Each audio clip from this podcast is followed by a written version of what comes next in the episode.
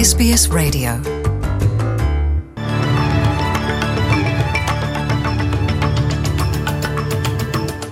ወደ ዝርዝር ዜናዎቹ ከማለፋችን በፊት ርዕሰ ዜናዎቹን እናስቀድማለን። ጠቅላይ ሚኒስትር አንቶኒ አልቤኒዚ በኢንዶኔዥያ ፕሬዚደንት የሞቀ አቀባበል ተደረገላቸው። ሰባት ነጥብ ሁለት ሚሊዮን ኢትዮጵያውያን የምግብ እርዳታ እንደሚያሻቸው ተመድ አሳሰበ። ራፋኤል ናዳል የፈረንሳይ ኦፕን አሸናፊ ሆነ። ለዊምብልደን ግጥሚያ ስለ መሰለፉ እርግጠኛ አይደለም። የሚሉት ግንባር ቀደም ርዕሰ ዜናዎቻችን ናቸው። አውስትሬልያ ጠቅላይ ሚኒስትር አንቶኒ አልቤኒዚና የኢንዶኔዥያው ፕሬዚደንት ጆኮ ዊዶዶ ሁለቱን አገራት በጥብቅ በሚያስተሳስሩ ጉዳዮች ላይ ጃካርታ ላይ መክረዋል። አንቶኒ አልቤኒዚ በጃካርታ ጉዟቸው ባደረጉት ንግግር ለአረንጓዴ ፕሮጀክቶች ድጋፋቸውን እንደሚቸሩ፣ ለኢንዶኔዥያ ተማሪዎች የሁለተኛና ሦስተኛ ዲግሪ ነፃ የትምህርት ዕድል እንደሚሰጡ፣ በአውስትሬልያ የውጭ ጉዳይ ሚኒስቴር መዋቅር ውስጥ የደቡብ ምስራቅ እስያ ጽሕፈት ቤትና ንግድ መምሪያ እንደሚያቆሙ አስታውቀዋል። አያይዘውም ስለ ኢንዶኔዥያ ምጣኔ ሀብታዊ እድገት ሲያመላክቱ Indonesia is on track to be one of the world's five largest economies. ኢንዶኔዥያ ከዓለም አምስተኛዋ ትልቅ የምጣኔ ሀብት ለመሆን እየተጓዘች ነው። የንግድና መዋለ ንዋይ ግንኙነታችንን ማደሱ ለመንግሥቴ ተቀዳሚ ተግባር ነው።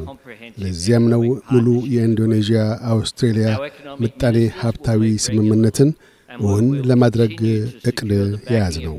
የምጣኔ ሀብት ሚኒስትሮቻችን በየጊዜው በመገናኘት በሁለቱም ወገን አስተማማኝ ንግድ እንዲቀጥል ያደርጋሉ ብለዋል።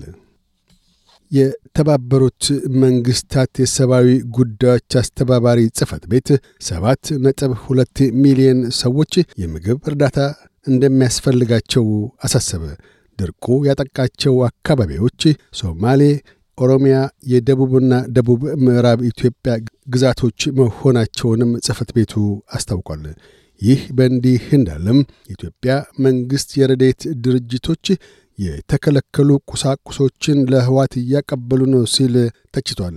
የኢትዮጵያ ምክትል ጠቅላይ ሚኒስትር ደመቀ መኮንን ከተፈቀደው መጠን በላይ ነዳጅና ሌሎች የተከለከሉ ቁሳቁሶች በረዴት ድርጅቶች በኩል ለህዋት እንዲደርሱ መደረጋቸውን የተገነዘቡ መሆኑን አመልክተው የሚመለከታቸው ክፍሎች ተጨማሪ ቁጥጥር እንዲያደርጉ እንደሚደረግ ተናግረዋል። ሆኖም የተመድ ሰብአዊ ጉዳዮች አስተባባሪ ጽሕፈት ቤት በበኩሉ ባለፉት ሁለት ወራት ወደ ትግራይ እንዲዘልቁ የተፈቀደው እና ትግራይ ውስጥ ያለው ተጠባባቂ የነዳጅ መጠን ዝቅተኛ መሆኑን ገልጧል። የኒው ሳውዝ ዌልስ የጤና አገልግሎቶች ማኅበር የኒው ሳውዝ ዌልስ መንግሥት ለጤና የሦስት ሺህ ዶላርስ ጉርሻ ለመስጠትና ለመንግሥት ሠራተኞች የሦስት percent ደሞዝ ጭማሪ ለማድረግ በዘንድሮ በጀት ውስጥ ማካተቱን በመልካም ጎኑ መቀበሉን ገለጠ። የሠራተኛ ማኅበሩ ጸሐፊ ጄራርድ ሃይስ የመንግሥት ዕቅድ በእጅጉ ደክመው በሠሩ ሠራተኞች ዘንድ ማለፊያ እንደሚሰኝ ተናግረዋል። ይሁንና ማኅበሩ የጤና ሠራተኞችን በቅጡ ለመካስ ተጨማሪ እገዛ ማድረግ እንደሚያሻ አሳስበዋል። አዲሱ የፈረንሳይ ኦፕን ሻምፒዮን ራፋኤል ናዳል በጤና እክል ምክንያት በዚህ ወር መጨረሻ ምናልባትም ዊምብልደን በሚካሄደው ውድድር ላይ ላይሳተፍ እንደሚችል አመለከተ።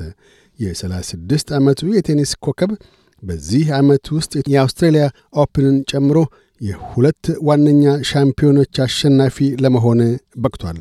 በጥቅሉም 22 ዋነኛ የቴኒስ ሻምፒዮናዎች አሸናፊ በመሆን በወንዶች ቀዳሚውን ታሪካዊ ስፍራ ይዟል።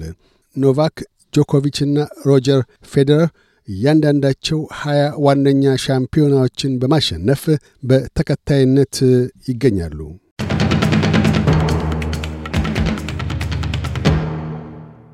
በዚሁ ወደ ውጭ ምንዛሪ ተመን ስነመራ አንድ የአውስትራሊያ ዶላር 67 ዩሮ ሳንቲም ይመነዘራል።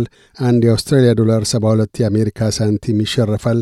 አንድ የአውስትራሊያ ዶላር 37 ኢትዮጵያ ብር ከ15 ሳንቲም ይዘረዘራል። ቀጥለን የነገውን የአውስትሬሊያ ዋና ዋና ከተሞችና የአዲስ አበባን አየር ጠባይ ትንበያ እናሰማለን። ፐርስ በአብዛኛው ፀሐያማ ሆኖ ይውላል። ዝቅተኛ 7 ከፍተኛ 20። አደላይድ ካፊያ ያበራል። ዝቅተኛ 10 ከፍተኛ 15። ሜልበርን ያካፋል። ዝቅተኛ 7 ከፍተኛ 11። ሆባርት ያካፋል። ዝቅተኛ 7 ከፍተኛ 11። ካምብራ ብራ ይሆናል። ዝቅተኛ 2 ከፍተኛ 8። ሲድኒ በአብዛኛው ፀሐያማ ሆኖ ይውላል። ዝቅተኛ 9 ከፍተኛ 17። ብሪስበን በከፊል ደመናማ ይሆናል። ዝቅተኛ 10 ከፍተኛ 19 ዳርዊን በአብዛኛው ፀሐያማ ሆኖ ይውላል። ዝቅተኛ 2 ከፍተኛ 34 አዲስ አበባ በከፊል ደመናማ ይሆናል። ዝቅተኛ 11 ከፍተኛ 22 ዜናውን ከማጠቃለላችን በፊት ርዕሰ ዜናዎቹን ደግመን እናሰማለን። ጠቅላይ ሚኒስትር አንቶኒ አልቤኒዚ በኢንዶኔዥያ ፕሬዚደንት የሞቀ አቀባበል ተደረገላቸው። ሰባት ነጥብ ሁለት ሚሊዮን ኢትዮጵያውያን የምግብ እርዳታ እንደሚያሻቸው ተመድ አሳሰበ። ራፋኤል ናዳል የፈረንሳይ ኦፕን አሸናፊ ሆነ። ለዊምብልደን ግጥሚያ ስለመሰለፉ እርግጠኛ አይደለም። የሚሉት ግንባር ቀደም ርዕሰ ዜናዎቻችን ነበሩ። እያደመጡ የነበረው የኤስቢኤስ አማርኛ ፕሮግራምን ነበር። የፕሮግራሙን ቀጥታ ስርጭት ሰኞና አርብ ምሽቶች ያድምጡ። እንዲሁም ድረገጻችንን በመጎብኘት on demand እና በኤስቢኤስ ራዲዮ mobile app ማድመጥ ይችላሉ። ድረገጻችንን ኤስቢኤስ dot com dot au Amharic ን ይጎብኙ። Want to hear more stories like this? Listen on Apple Podcasts, Google Podcasts, Spotify, or wherever you get your podcasts from.